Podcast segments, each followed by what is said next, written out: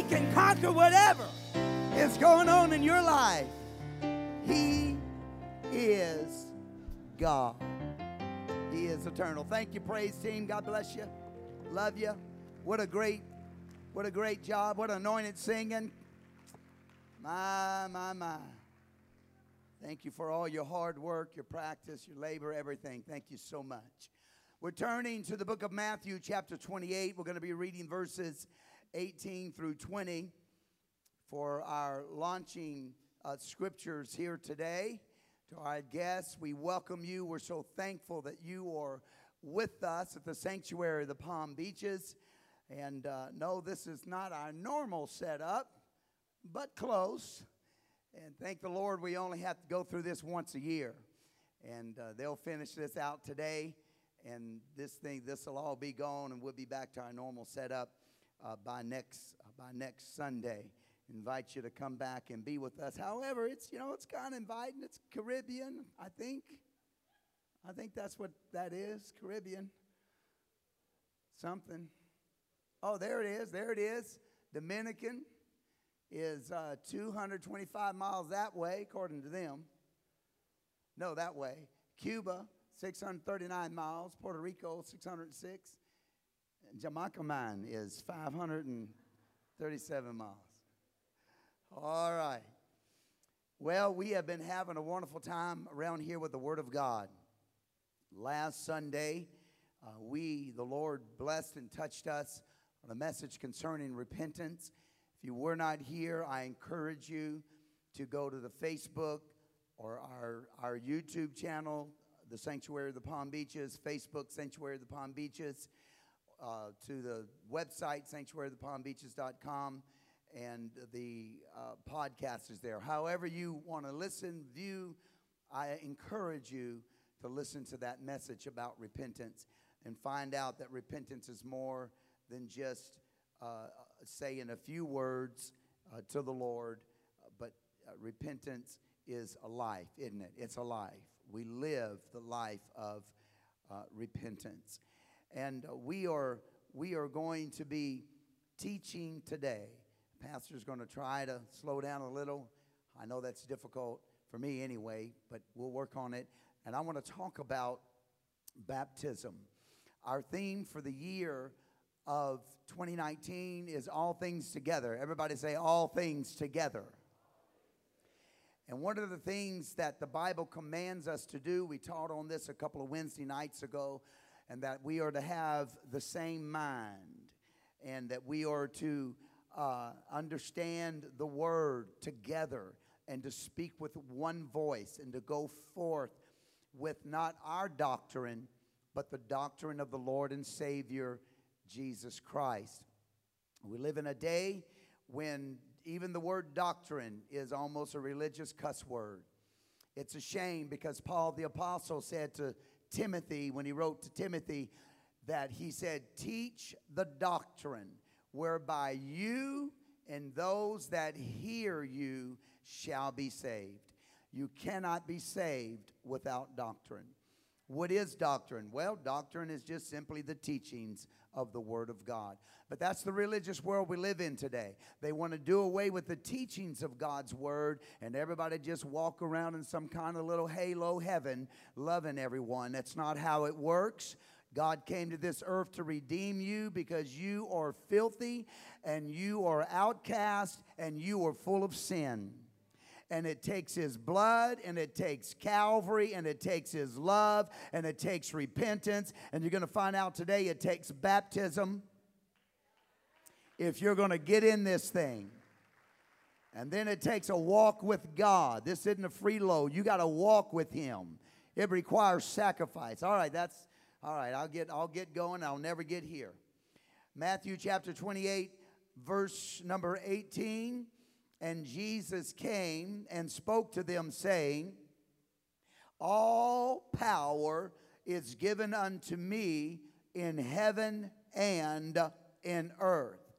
Verse number 19 is a command from the Lord Jesus Christ. Go you therefore and teach all nations. Say all nations. Say that means everybody, not just the Jews, That's one of the common teachings today that baptism was just for the Jews so that they would accept Jesus Christ as their Messiah. Well, I got news for you. Everybody needs to accept Jesus Christ as their Messiah. Now, don't go dead on me. If I open my mouth, it's truth. Because I'm going to be in the book. And I'm going to give you enough scripture to go home and study and look through it. In fact, I hope that's exactly what you do. Don't take the preacher's word for it. That's what's wrong with religion today. Everybody goes home thinking the preacher has delivered truth to them. It's your responsibility to get in that book and find out if the preacher preached truth. Go you therefore and teach all nations, baptizing them in the name. Everybody say name. We'll get to that later, singular, but there's a name. In the name of the Father and of the Son and of the Holy Ghost teaching them to observe all things whatsoever I have commanded you. What is my responsibility? What is your responsibility? Just to tell them to love Jesus? No. Our responsibility is to teach them to observe all things that Christ has commanded you. And see, I am with you always, even to the end of the world. And everybody say, Amen. Put your Bibles down. Let's ask for the anointing of the Lord to touch our minds today and that we would open our hearts and our minds to the Word of God. Father, we come to you. We thank you for the divine Word of God. Lord, we cannot go wrong in your Word. I pray for wisdom. I pray for understanding. I pray that our minds would be illuminated and opened, that our spirits would, would understand, our hearts would receive, Father, in the wonderful name of Jesus. Lord, we come against every spirit that would try to hinder and speak lies today. We bind it by the blood. We plead the blood. Loose your word today. Let it go forth and accomplish that which it was sent to do. We ask it in the mighty name of the Lord Jesus Christ. Everybody say, Amen. I want you to turn to two or three people and tell them, I've been baptized in Jesus' name. Have you? Turn to somebody else. I've been baptized in Jesus' name. Have you?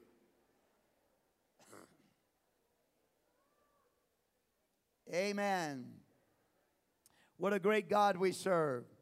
So Matthew 28 and 20 records the what we call today the Great Commission.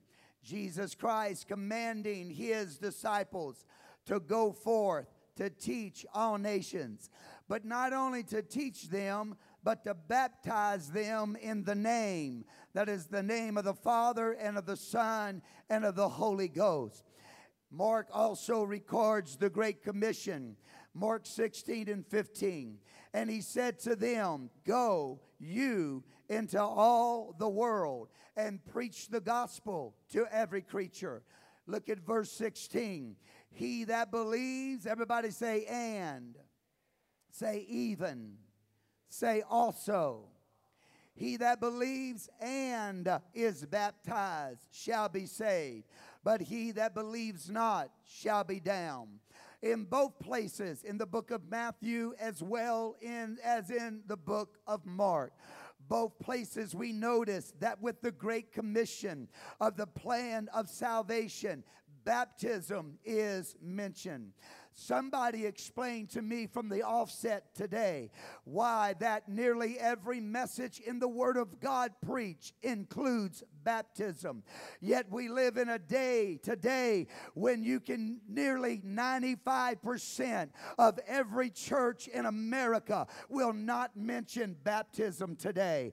But I will tell you, you are in a congregation that you will hear about it, it will be preached to you, it will be taught from the Word of God to you, and you will know without a doubt that before you leave here today, you need to be baptized in the name of Jesus Christ for the remission of your sins. Somebody, come on, put your hands together for the Lord. Both Matthew and Mark mention baptism. Matthew relates the process of being baptized to the making of disciples. Mark connects baptism to the plan of salvation. Either way, it is obvious that baptism was of the most importance to Jesus Christ. In fact, he himself was baptized even though he did not need it because he had no sins uh, to be remitted. But he was baptized and he told John, Let it be done that all righteousness might be fulfilled. So we find here maybe some common questions uh, concerning baptism. What is or how should baptism be applied? Is it pouring out? Is it sprinkling? Is it immersion? Is, bapti- is baptism in water or is it just of the Spirit? What is the purpose, you may ask? And there could be questions. Is it for the remission of sins, uh, or is it because sins have already been remitted? Is it to be saved, or is it just a public confession? And then who should be baptized? Should it be infants? Should it be just anyone? Or there conditions uh, in order to be baptized? Should I be rebaptized? What if I was baptized as an infant? What if I was baptized uh, uh, for the wrong reason? What if I sinned greatly since I was last baptized? All of these are questions that you will hear when it comes to the subject of baptism. And I want to tell you that they're all all answered right in the precious Word of God. These and many other questions are often asked concerning this subject. Let's dive into the Word of God. Let's look at it. Since baptism was indeed a command by Christ, somebody say, God commanded it.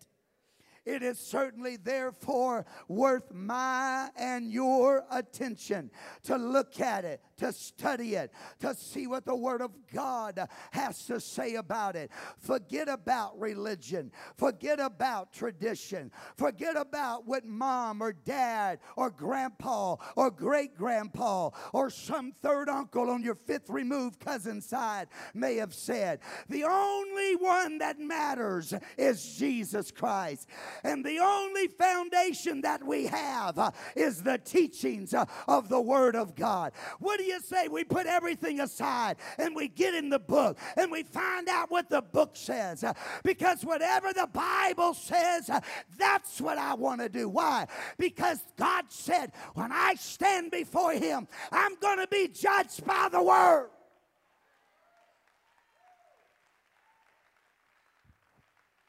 I can't stand up in there, up in front of God and say, "Well, this is what my pastor taught me.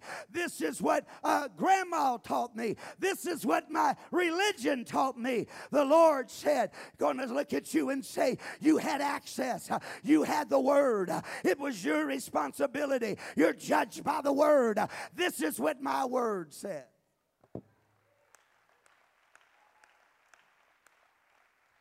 It is my attention to, intention today as your pastor to glean from the Word of God what is actually taught on the subject of baptism. It is a shame, as I said earlier, that I stand before you and I'm going to take an hour of your time, if not a little more, to lay out baptism so that you can see it in the Word of God. It's a shame that we live in a generation where the majority of all religions will stand before you and say, baptism is just symbolic. It really doesn't mean anything. It doesn't matter if you're baptized. Friend, I'm here to tell you, Jesus didn't do it for nothing. He didn't he didn't command it for naught. He died on a cross and shed his blood that your sins can be remitted. And then he tells you and me they are remitted through baptism. Don't take this subject lightly. Don't brush it off. It is a heaven or hell issue.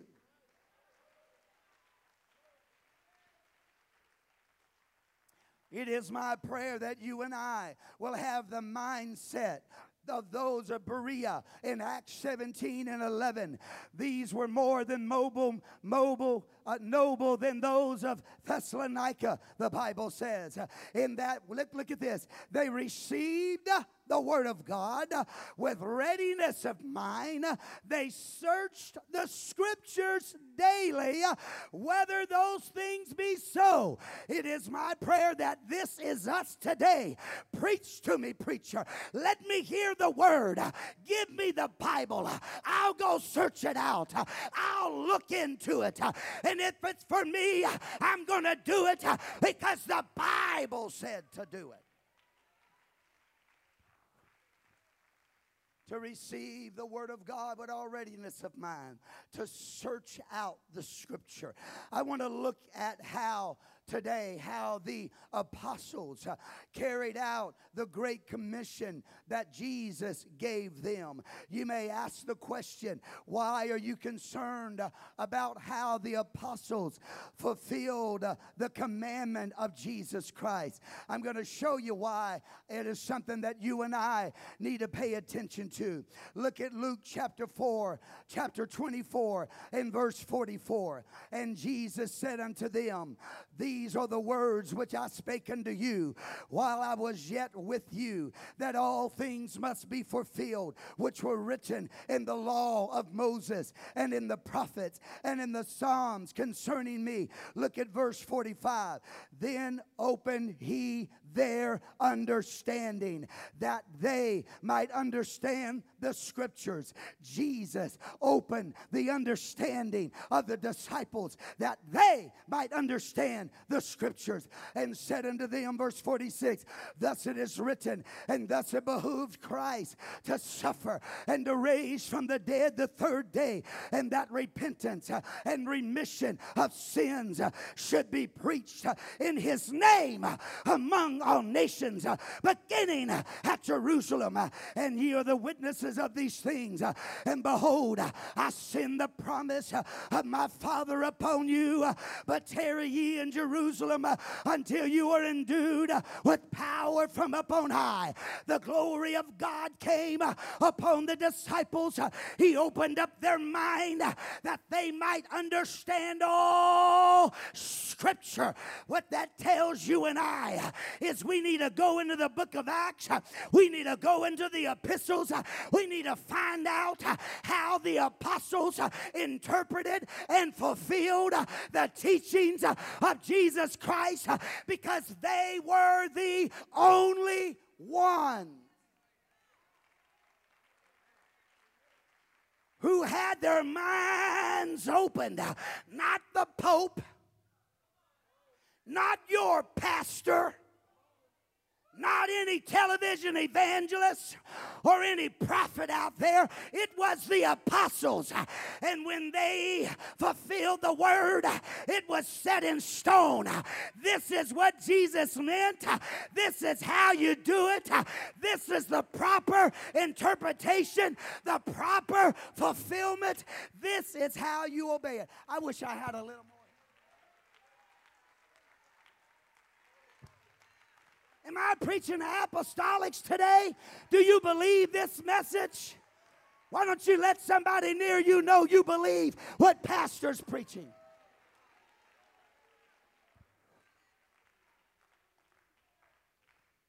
Problem around here, you're so used to eating steak, it's common. Well, he didn't cook it just right today. All right. I'll get back. I don't have a lot of time. So we're going to look at just, uh, we can't, of course, do it all. You'd be here forever. But we can look at a few. We're going to look at Simon Peter. And why is he important? Somebody yell it out. He had the keys. Simon had the keys. He opened up, he opened up the door of salvation to the Jews. He opened up the door of salvation to the Samaritans. And he opened up the door of salvation to the Gentiles, chapter 2, chapter 8, and then chapter 10. The door of salvation was opened up through him because Jesus Christ gave him the keys to the kingdom. Actually, he gave him the keys of the kingdom. There's a difference. I can give you the key to my house, that means you have my front door. If I give you the keys of my house, that means you can get in every room, you can unlock every safe, you got the keys to everything. Ah, somebody, somebody should have caught that. This is more than just getting in. We got God's given us access to everything in the kingdom. So Simon Peter preached on the day of Pentecost. We know that. It was the first sermon of the gospel ever preached. Now, now surely you must believe somehow, somewheres in your mind, in your spirit, that the very first message preached after the ascension of Jesus Christ and the outpouring of the Holy Ghost had to have some significance to it some importance. And this is the first, go- first sermon preached uh, uh, of the gospel. And Simon Peter preaches the death, burial, and the resurrection. The men gathered around in Acts chapter 2, verse 37, the Bible says they were pricked in their heart uh, and they said, Peter, what is it that we need to do? Look at the words of Simon Peter in verse number 38. Then Peter said unto them, Repent and be baptized, every one of you, in the name of Jesus Christ for the remission of sins, and you shall receive the gift of the Holy Ghost. This is what I love about this. Watch this. Look at verse number 40. And then what was their response after Simon preached the death, burial, resurrection? After he quoted Acts 2:38 or preached Acts 2:38, then in verse 40, and many other words did he testify and exhort, saying, What? What? What? So, whatever he preached, it's got something to do with your salvation. He said, Save yourselves from this untoward generation. Look at verse 41. And they that gladly received his word were what? What? Somewhere in that message, they understood that if I'm going to be saved, I've got to be buried in the name of Jesus Christ. Woo! that was their response to the message. They believed and they were baptized. Now we got to ask ourselves a question he said, Repent and be baptized, every one of you, for the remission of sins. Now, now there are doctrines out there that will tell you that word means because of. Because your sins have already been remitted, then you need to be baptized. And they say that because he said, Repent and be baptized, that when they repented, their sins were remitted and baptism was just an outward show of an inward conversion? Huh? That's the doctrine. But look at Matthew 26 and 28.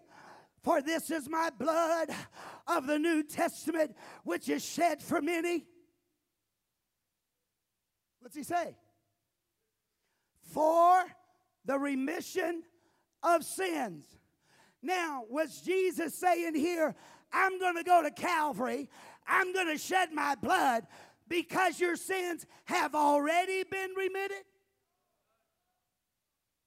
Or was he saying it's necessary for me to go to Calvary and shed my blood in order to have your sins remitted? Come on, I need some help here. You're not helping me. Acts 2:38, repent and be baptized, every one of you. Why? For, in the name of Jesus Christ, for the remission of sins. Not because they're already remitted, but because if you're going to get them remitted, it's going to be in the name of Jesus Christ. It's where the blood is applied. There is no remission without the shedding of the blood. When you go in the water, it is the death. The blood is applied, sins are remitted. When you come out, it is the resurrection. The old man stays down, the new man.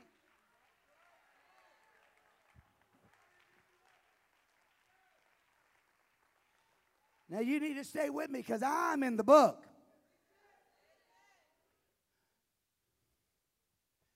I'm trying not to stray, but I just get upset with some of the stuff I hear. And they'll get up there and they'll say, Well, now, that's not really what Peter meant.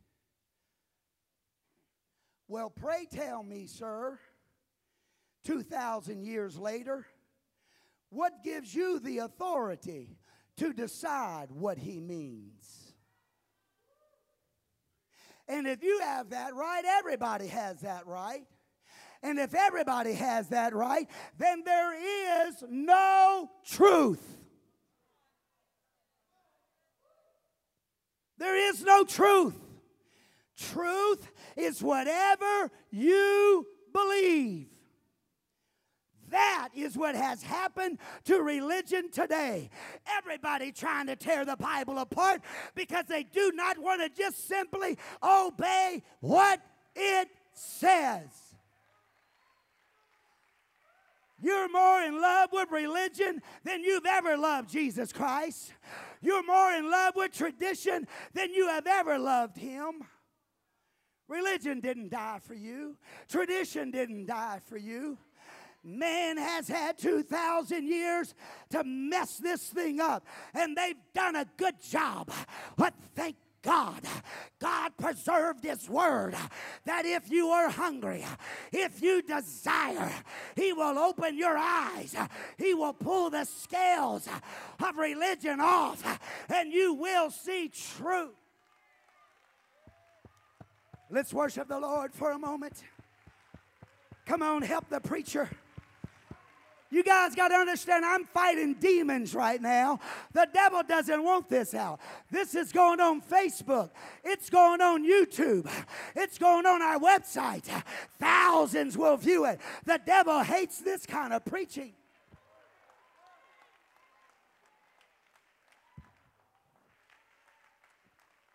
He'd rather me just get up and tell you all you got to do is love Jesus and let you die and burn and go to hell. Because Jesus said, if you love me, you'd keep my commandments. You can't worm out of this, buddy. God's got this thing wrapped up, trust me. You better let religion go. You better let childhood religion go. You better forget about how you were raised. None of that matters. I wasn't raised in this. And I hated the people that tried to tell me truth. But I loved God. And because I loved him, I was able to push through tradition. I was able to push through mama. I was able to push through religion. I was able to push through it all and get in this book and find truth. And because I found it, my sisters found it, my brother found it, my mother found it. Somebody's got to obey the word. Somebody's got to break the chain of religion and tradition and get in the book.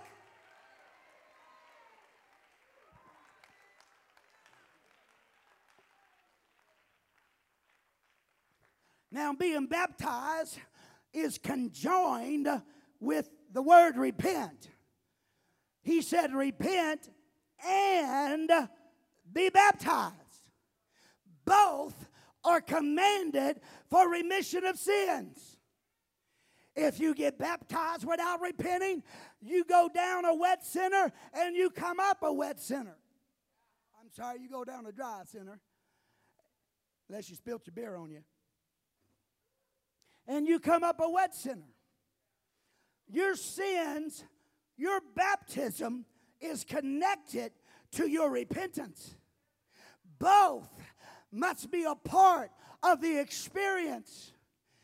It's wrong to baptize somebody that has not gone through repentance. Baptism's too important. You've got to know they've asked God to forgive them of their sins and they've laid it out before Him and they have a desire to walk with Him. Because it is only in the experience of repentance that you will truly experience what baptism is about. When you repent, it's like putting a spiritual dagger in the heart of the old carnal man. And the old man is dying. He put him down in the grave, and that's where he stays. But the new man comes up. They'll come out of that water and they'll say, My, I feel so light. The burden is off. You walk around for days loving everybody. You forgot about anybody doing you wrong. Why? Because God washed away your sin. Worship the Lord for a moment. Let's just praise Him.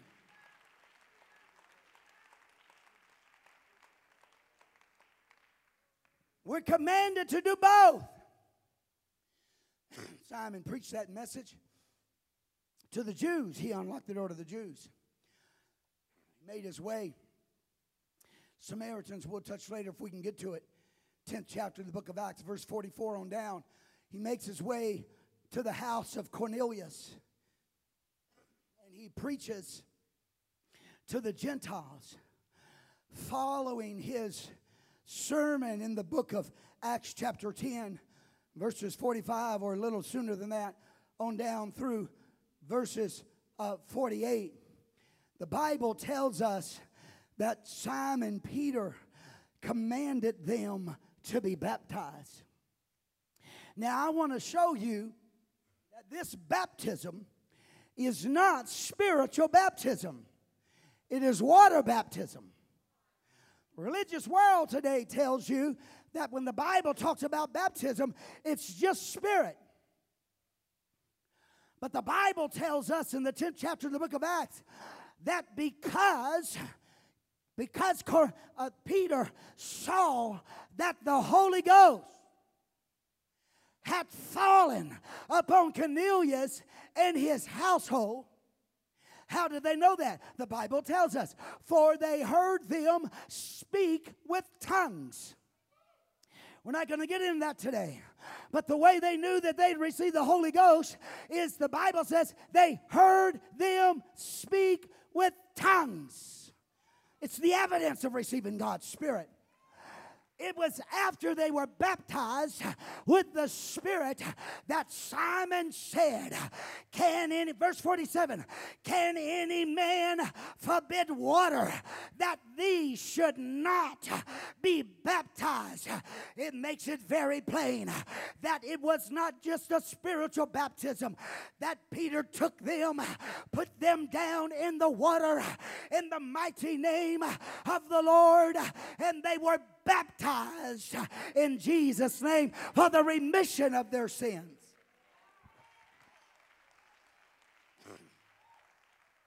Now, I'm going to tell you how important baptism is.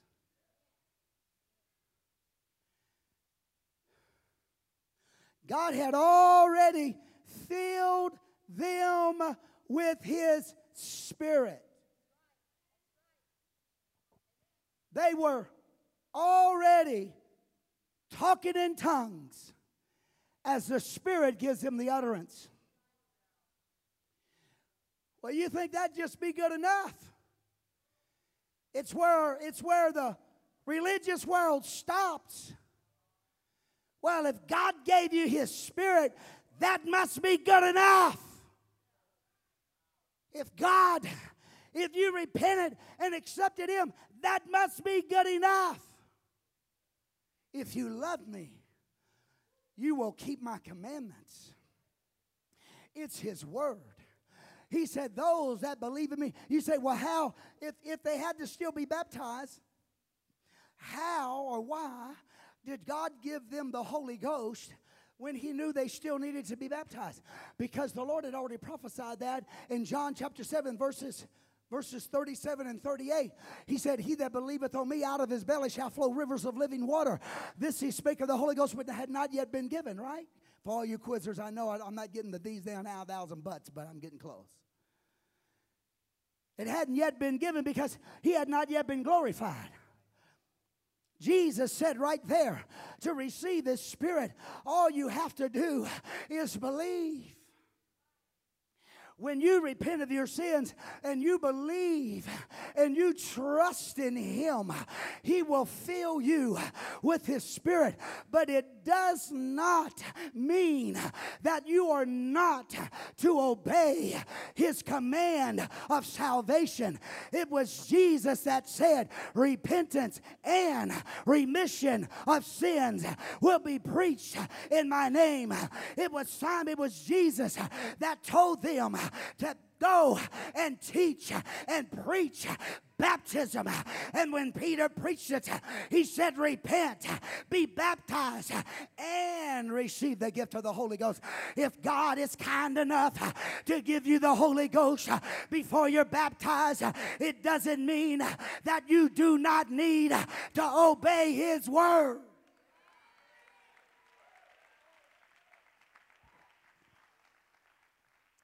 In fact, I'm going to put another layer of weight upon you. The Bible tells us that when the Comforter comes, when the Spirit comes, He will lead us into all truth.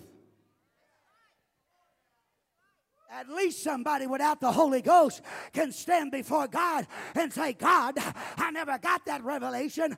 I never knew that truth. But those of you that have received the gift of the Holy Ghost, you have no excuse because God's been trying to pull you, God's been trying to lead you, God's been trying to show you, but you're still too stuck on tradition. You're stuck on self righteousness. You're stuck on yourself. I'm saved. Bless God. I'm okay. You better get in this book.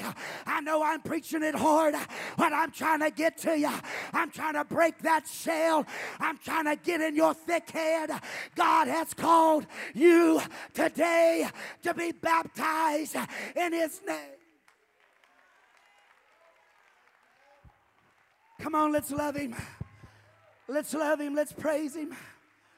We praise you, Jesus.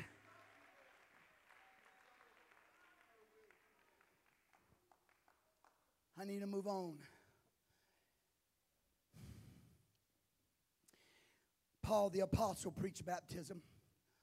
He wasn't part of the initial 12, he was taught later by Jesus Christ Himself.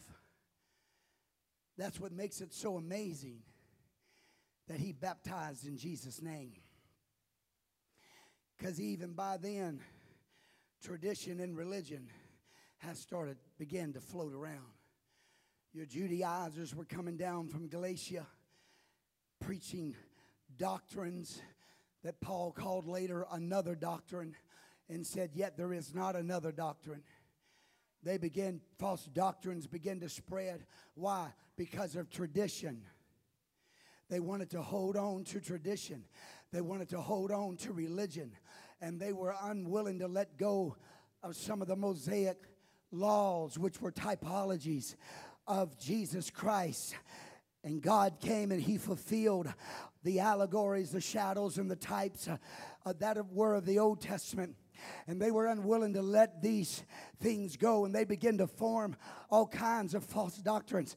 Paul the apostle came out of that, but in a desert somewheres, Jesus Christ taught him himself, and out of that came Paul baptizing in the name of Jesus, preaching the infilling of the Holy Ghost, preaching baptism.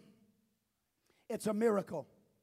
In Acts chapter 16, verse number 13, and on the Sabbath, we went out to the city by the riverside where prayer was wont to be made. And we sat down and spoke to the woman which resorted thither. And a certain woman named Lydia, watch this verse, a seller of purple of the city of Thyatira, which, what? What? She was a worshiper of God. it did not make her saved. It's time to deal with reality. Her and the mother of Jesus had to come through the same pattern that God laid down repent, be baptized in Jesus' name, and receive my spirit. That was really, really weak.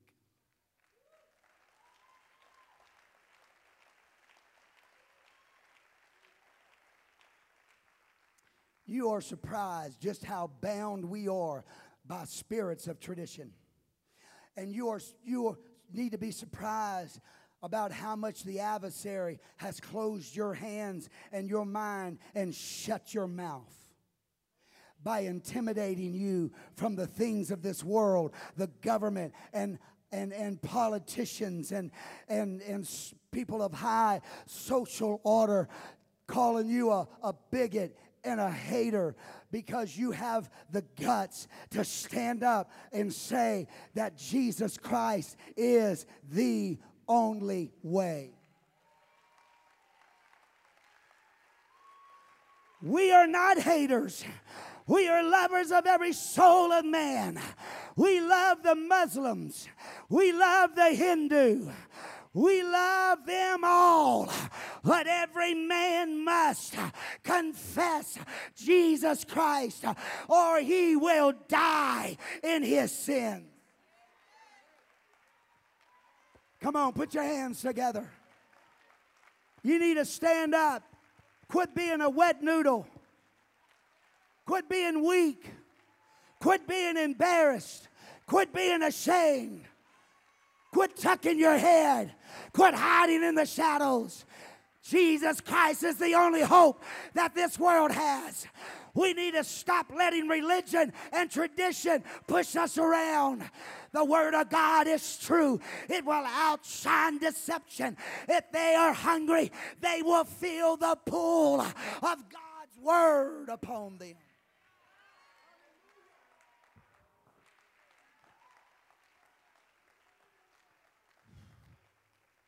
She was a worshiper of God. She heard us preach, Paul said, whose heart the Lord opened. Don't you see what this Bible is saying? She was a worshiper. Listen, if she had not been a worshiper of God, she had never been in the position to hear the word and receive the word, and God opened her heart. So we're not here to knock anybody. Listen, I was a Baptist, I was raised a Baptist. I, I thank God for every sermon, I thank God for every Baptist altar I cried my eyes out in. I thank God for every time I felt God's presence in those Baptist services. God is in the Baptist church. God is in the Catholic church. God is in the Presbyterian church. God is in all of these churches. Wherever His word is, God is. I don't care if you believe that or not, it's the truth. And God is there reaching for the hungry.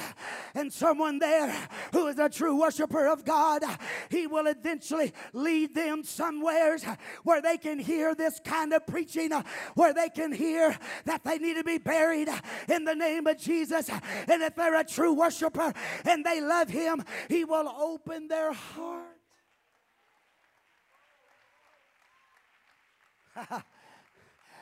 and the Lord, I love it whose heart the Lord opened that she attended to the things which were spoken of Paul the apostle. How do we know what Paul preached? That Paul preached about baptism. She did the things Paul preached. Verse 14 says, verse 15, and when she was what? What?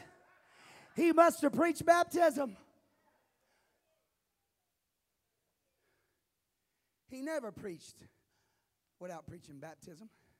In fact, I don't have these verses in my note, so I'll just say them. Uh, Acts 19, verse 1. Go there real quick. And it came to pass while Apollos was at Corinth, Paul, having passed through the upper coast, came to Ephesus and finding certain disciples. Keep going, all the way to verse 6. Not yet, not yet. He said unto them, Have you received the Holy Ghost since you believed? They said, We have not so much as heard whether there be any Holy Ghost. What'd he say? What? He said, What? How then were you baptized? That's Paul's way of saying it is impossible for you to have been baptized in Jesus' name and not have heard about the Holy Ghost. Why? Repent, be baptized, every one of you, in the name of Jesus Christ for the mission of your sins, and you shall receive the gift of. You see, it's the plan of salvation, it just all goes together. That's the reason why this world is full of churches who are not receiving the Holy Ghost because they are not baptizing in the name of Jesus. They're baptizing in their own formula.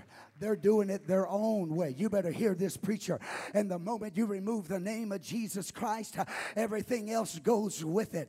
It just walks right out of that church. Uh, his righteousness, His holiness, uh, His spirit, it just goes right out.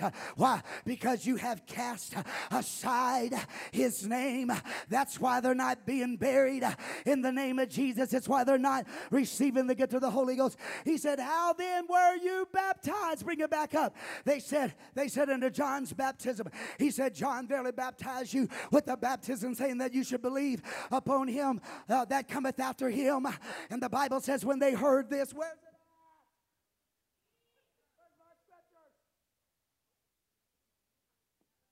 I just bought a thousand dollar computer. Is it rebooting?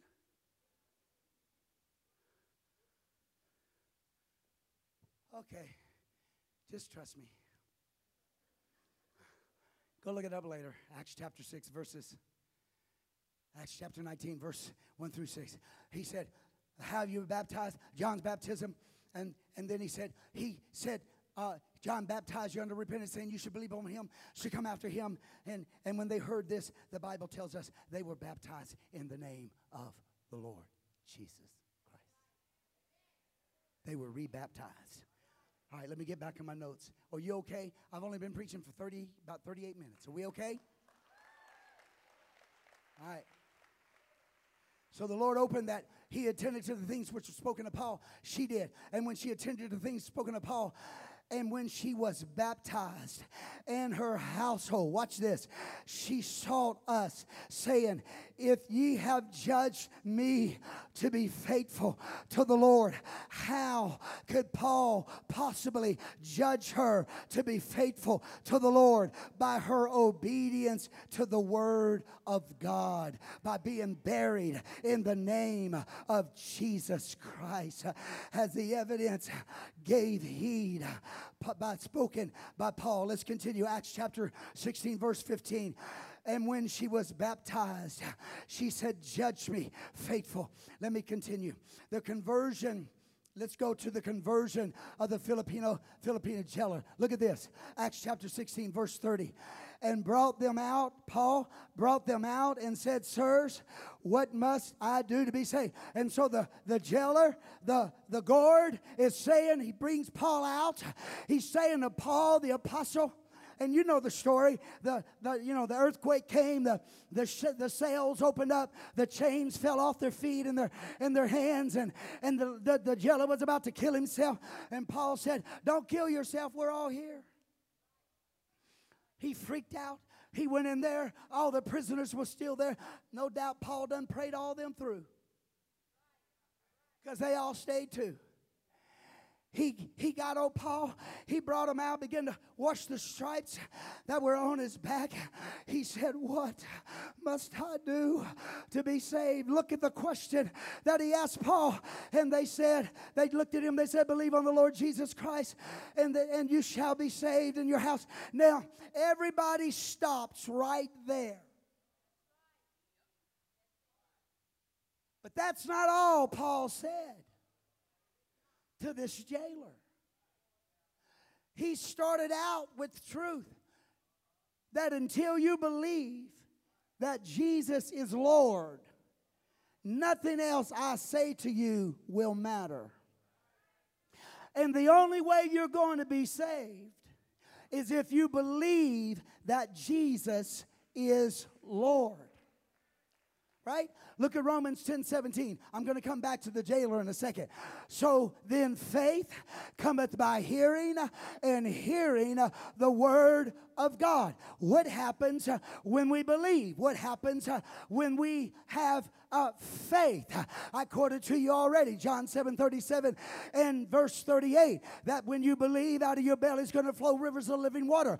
This was the Holy Ghost. Now, watch this. Let's go back to the jailer, verse number 32, chapter 16 of the book of Acts. And they spoke to him the word of the Lord. He said, What do I need to do to be saved? You've got to believe that Jesus Christ is the Messiah and you and your house will be saved. If that was it, why did Paul continue? Why didn't he just shut up? Why didn't he just finish right there? Done. I believe. Okay, we're done. Woo, write your name on the card. Give me a high five. We are going to heaven. Not at all. Not at all. He continued, verse 34 and uh, verse 33. And he took them the same, the verse first, let's go back. I want you to look at verse 32. And they, who? The apostle Paul and uh, was it Silas that was with him? And they spoke to him the word of the Lord, right? And to all that were in his house, they preached the word of God. Look at verse 33. And he took them the same hour of the night and washed their stripes. Look at this the jailer and was baptized, he and all his straightway. Why? Because when Paul preached, the word of God. He told that man, You must repent, you must be baptized. How do you know that, Pastor? I can't find that exactly right there because they went out and they got baptized. If Paul would have not have preached baptism, the man would have never known to get baptized. Come on. Use your noggin.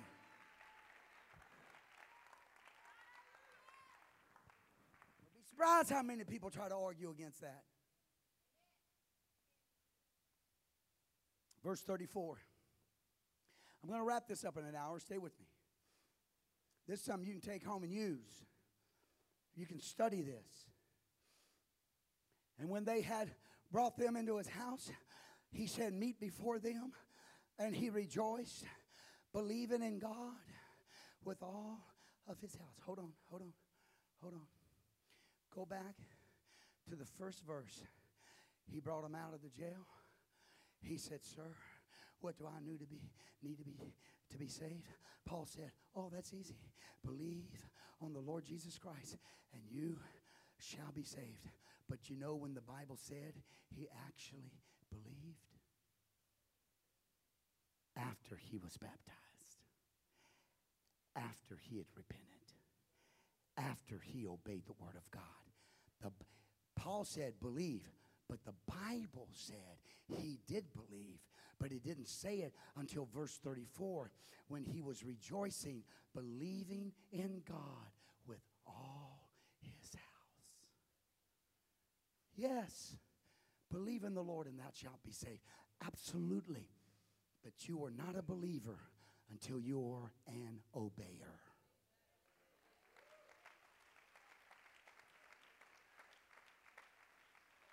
And I'm not going to get off of this, but it's just as plain as the day is long. Your faith, your belief is dead without works. You can say you believe all you want, but until you get up and obey this word, your faith is dead. If you are a true believer, you will obey God's word at any cost. If it means being excommunicated from your family, being cut off by your local assembly, being shut off by whoever, being cut off by religion or whatever it may be, it doesn't matter. If it's in the word of God, then I want it. I want to obey it. I want to do it. I believe. I want to be saved, and I'm going to obey the word of God. Now, I'm in the book. They're not. Because they just get up and tell you none of this stuff is necessary. But they are lying to you, and they are deceiving you. It's time we get in the book. Let's lift our hands and love the Lord together. God, we love you. We praise you. Amen. I know I'm, I know I'm tough. Let me continue. And then Paul himself are being tough today. I'm actually just a big puppy dog, but we should be a little hard with the word today. Paul recounts his own conversion in Acts 22 and 10. And I said, What shall I do? Speaking to the Lord, right? And the Lord said, said unto me, Arise and go into Damascus, and there it shall be told thee of all things that are appointed for you to do. And when I could not see for the glory of the light, being led by the hand of them uh, that were with me, I came to Damascus, and one Ananias, a devout man, according to the law, having a, a good report, all the Jews which dwelled there, look at verse 13, came to me and stood and said to me, Brother Saul, receive your sight. And the same hour I looked upon him, and he said, The God of our fathers have chosen you that you should know uh, his will and see the see that just one and should hear the voice of his mouth for you shall be a witness to all men uh, of what you have seen and heard. Look at verse number 16 and now why tarry you? Arise. Lord what what do i do? Go to the place called straight. I'm going to send a man to you. He's going to tell you what you need to do. And in him telling Paul the apostle, even though we don't find the exact words, it is obvious that Ananias looked at Paul the apostle and said, You must be baptized. And how do we know that he was baptized in Jesus' name? Because it's the only way Paul the apostle baptized is in the name of Jesus. And now, and so Ananias says, Now why tarry you? Arise, be baptized for what? Wash away your sins, doing what? Calling on the name of the Lord. What must I do. I'm going to send a man. He's going to tell you, hang in there. It's going to be okay. Look at Acts chapter 9, verse number 6, the same experience. And he, trembling, and astonished, said, Lord, what will you have me to do? Made a little bit more plain there. Verse 16 of chapter 22. Arise and be baptized for what? Washing away your sins. Wait a minute. Are you telling me that Paul the apostle had an experience so powerful that it knocked him off his horse, it blinded him. He was brought to a city. God sent a prophet to him, and he was still in his sins. Yes. Because experiences in God doesn't take away your sin. Lots of people have experiences in God you call on God, God's going to come to you. If you're sincere in your heart, God's going to come to you. Or He may send an angel to you. You can have all kinds of experiences. You can have dreams and visions. Go to the eighth chapter of the book of Acts. The Bible says they were full of joy. There were many miracles and healings, blinded eyes open, lame walk, all kinds of miraculous things. Yet they were still in their sins. They still had to be baptized. They still had to be filled with the gift of the Holy Ghost. Why? Because it's the plan of salvation. You mean everything that happened to Paul the Apostle, he was still in his sins? Yes. And that's the reason why Ananias said, Get up, Paul. God's got to work for you. But we've got to get buried in the name of Jesus. Why? To wash away your sins. Oh, I wish I had some help in the house. I feel like I'm losing you. Is this all you got? 50 minutes? Is that all you got? Can I go a little longer? I get paid the same. I'm not going to ask you to pay your tithes twice because I preached too long. Baptizing the Philip. I'm almost done, actually. Make our way to the Samaritans. Philip went there and he preached Christ. Acts 8 and 5. Look at this. Then Philip went down to the city of Samaria. And what did he do? He preached what? Christ to them. The response to such preaching, Acts 8 and 12. But when they heard, they believed. Everybody say they believed. Philip preaching the things concerning the kingdom of God in the name of Jesus Christ Ah, when they believed. But wait a minute. The religious world tells you once you believe, you're saved. It's not Bible. It's not Bible at all. To believe means to hear, approve, and obey. Hear, approve, and obey.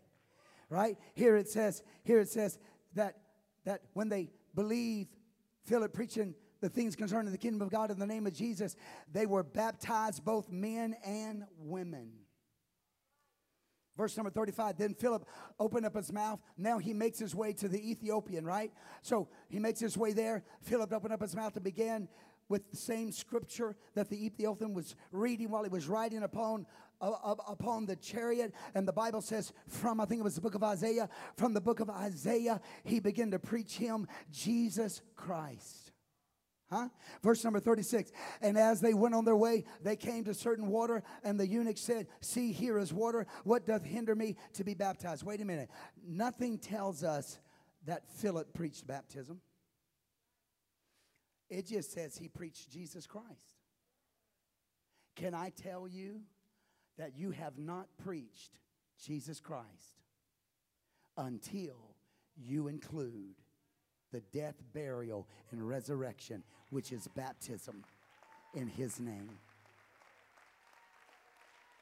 You have not preached the gospel of Jesus Christ until you include the death, burial, and resurrection. You can preach on the love of God. You can preach on the miracles of God. You can preach on the provision of God. All of those things are incredible, but they are not the gospel. The gospel is the death, burial, and resurrection. It's what the Word of God says. And you can only get the death, burial, and resurrection by being baptized. My God, I feel the Holy Ghost in this place.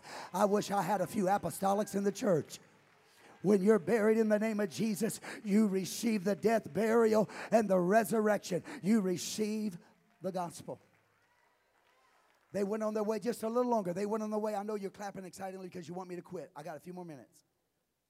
And as they went on their way, they came to certain water, and the eunuch said, Here's water. What doth hinder me to be baptized? And Philip said, If you believe with all of your heart, you may be baptized. And he answered and said, I believe that Jesus Christ is the Son of God. And he commanded the chariot to be still. And they went down both into the water, both Philip and the eunuch, and he was baptized. Preaching Jesus is preaching baptism baptism in his name.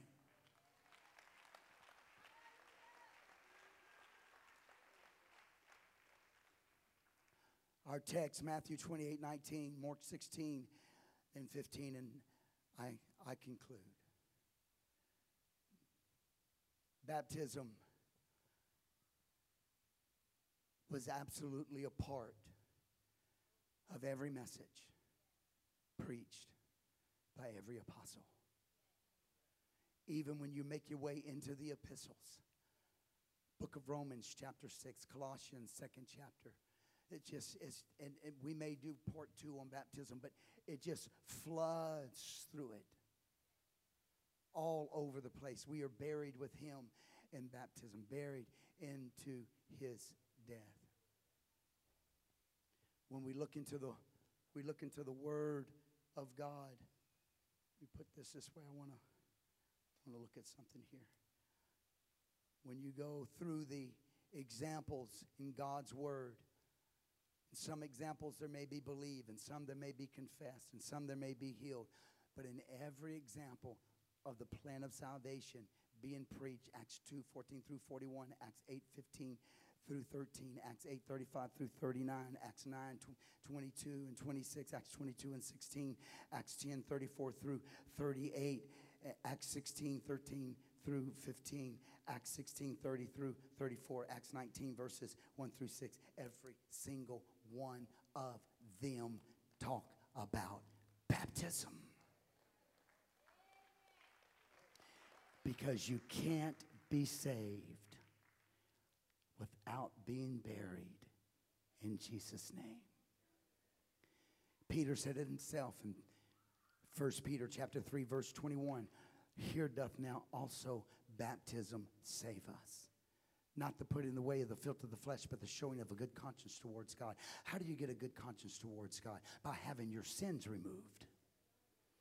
If you are laden with sin and full of guilt, you cannot have a good conscience towards God.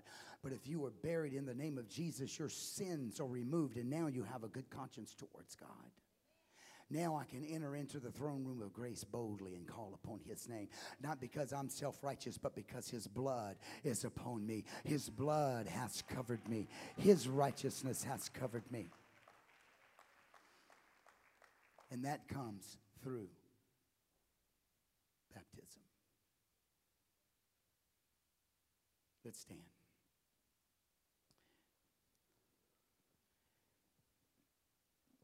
And this is just this is just skimming the surface. Somebody pray tell me how can 95% of the religious world never mention this when the entire book of Acts is overlaid with it? I'll tell you how. They bypass that book entirely because they don't want that plan of salvation. They want to walk right out of the Gospels right into the epistles. And they want to go straight to Romans chapter 9, verse 10. I think I have that right, or 10 and 9, or 9 and 10. If thou confess with thy mouth the Lord Jesus Christ, thou shalt be saved. That's exactly what Paul told, told the Philippian jailer. He said, All you got to do is confess. If that's enough, then stop preaching, Paul. You're wasting your breath. No, wait a minute. I said that you have to believe on him. You have to confess him that he is Lord, and say and you and your house will be saved. How do I do that? Oh, I'm going to tell you how to do that. You have to repent of your sins. Oh, yes, you do. You have to acknowledge to God that you're a sinner and you need Him and you need His righteousness and His goodness.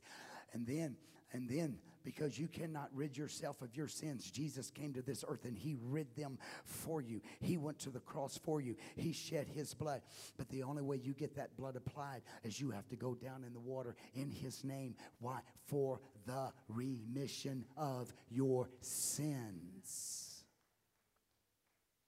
You do realize that there is only way, only one way in the entire Word of God mentioned how to get rid of your sins.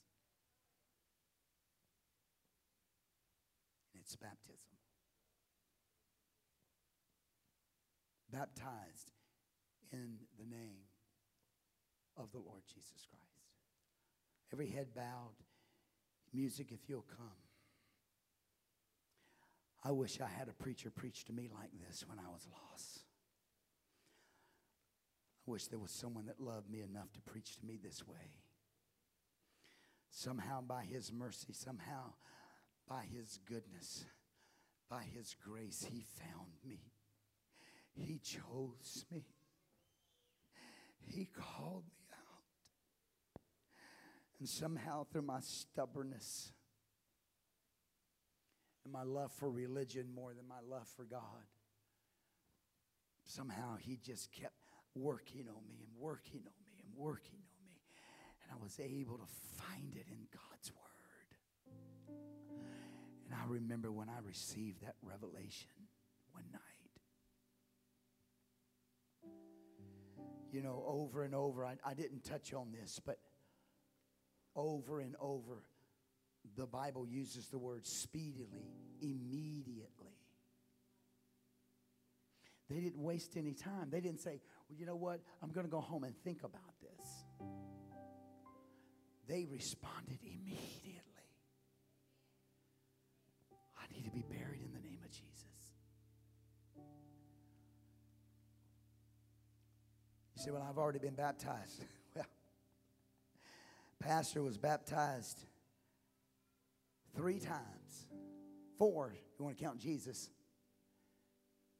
Baptized, Baptist Church, Father, Son, Holy Ghost. Baptized in a charismatic church in the river. Father, Son, Holy Ghost. Baptized in an Assembly God church in a tank. Horse trough, river, tank, regular baptism, and Father, Son, Holy Ghost. One day I stumbled into a Women's Aglow meeting. But nothing about me worthy of God, nothing. I was a I was not a good boy. But when that man started preaching, talking to them women, my hair was long enough to be one of them. Down about midway in my back, feathered on the side. I look nice. Split down the middle. He probably thought I was a woman. That's why nobody called me out. I looked just like one of them just sitting there. And um, here he was talking to women about women things. God started dealing with my heart. Listen, God's amazing. You can be pe- preaching on peanut butter and somebody come get baptized in Jesus' name. He, God's amazing. He knows how to take that word and get in your heart, especially if you're hungry. The Lord filled me with the Holy Ghost that day. The Bible says the Spirit comes to you to lead you into all truth. And all of a sudden, this word was brand new to me. I began to study its pages, began to devour the word. I stayed in my room for weeks. I'd only come out to eat and go to school. I'd come home, I'd go back in that room, and I'd just read and read Just wanted the word. God was leading me into truth. One night at midnight, well, a little early, probably 11 o'clock at night, it just sort of stood up in its page Go ye therefore into all nations, baptizing them in the name. And that word name just came out. And the Lord was speaking to me, saying, Son, this is what you're hunger for. This is what you're hungering for. I need to complete my work in you. I need you to take on my name so I can wash you from your sins. We got on the phone just because we just didn't know. Started making phone calls. I knew that Pentecostal churches baptized in Jesus' name. Of course, I thought they were all the same. Didn't have a clue. Called some and no, no, no. Bless God, we're not going to do that. That's heresy. What do you mean heresy? It's in God's word. How can it be heresy? Click. Religion, religion, religion, religion. Finally, I found a true apostolic church at, at almost midnight. You know how I know that? They were eating at midnight. They were at a wedding reception eating fried chicken, southern Louisiana. Oh, yeah.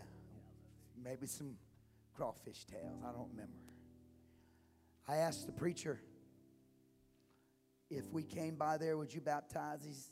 This was on a Saturday. He said, Well, son, we'll be having church in the morning. I said, No, sir. If you don't baptize me tonight, I'll find someone that will.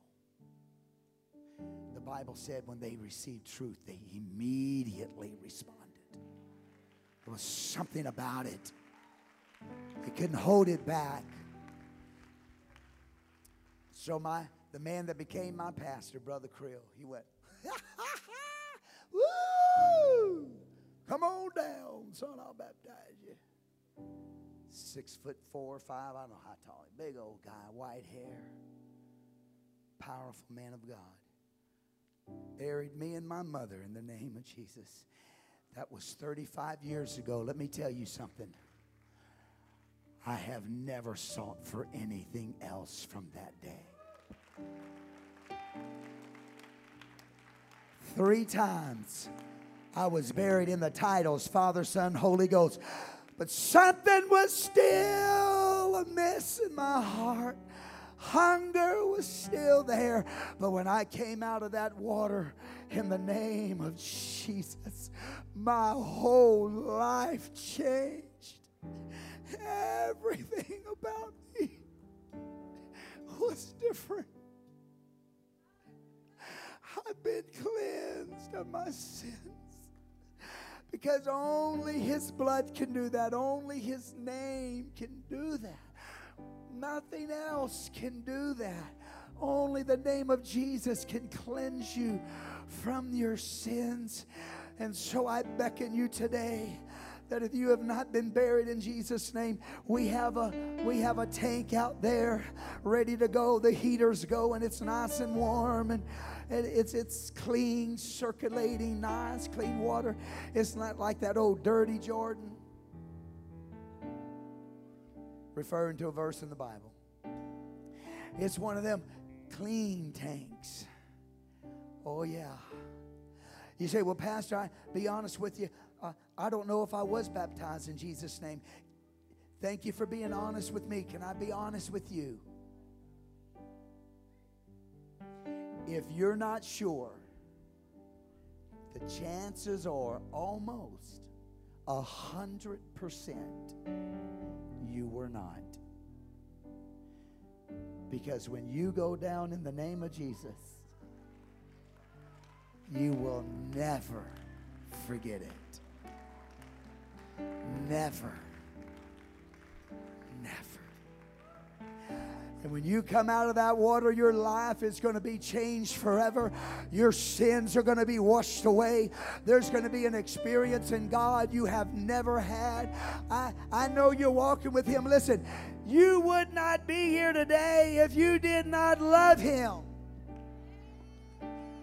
You certainly would not sit there and listen to this preacher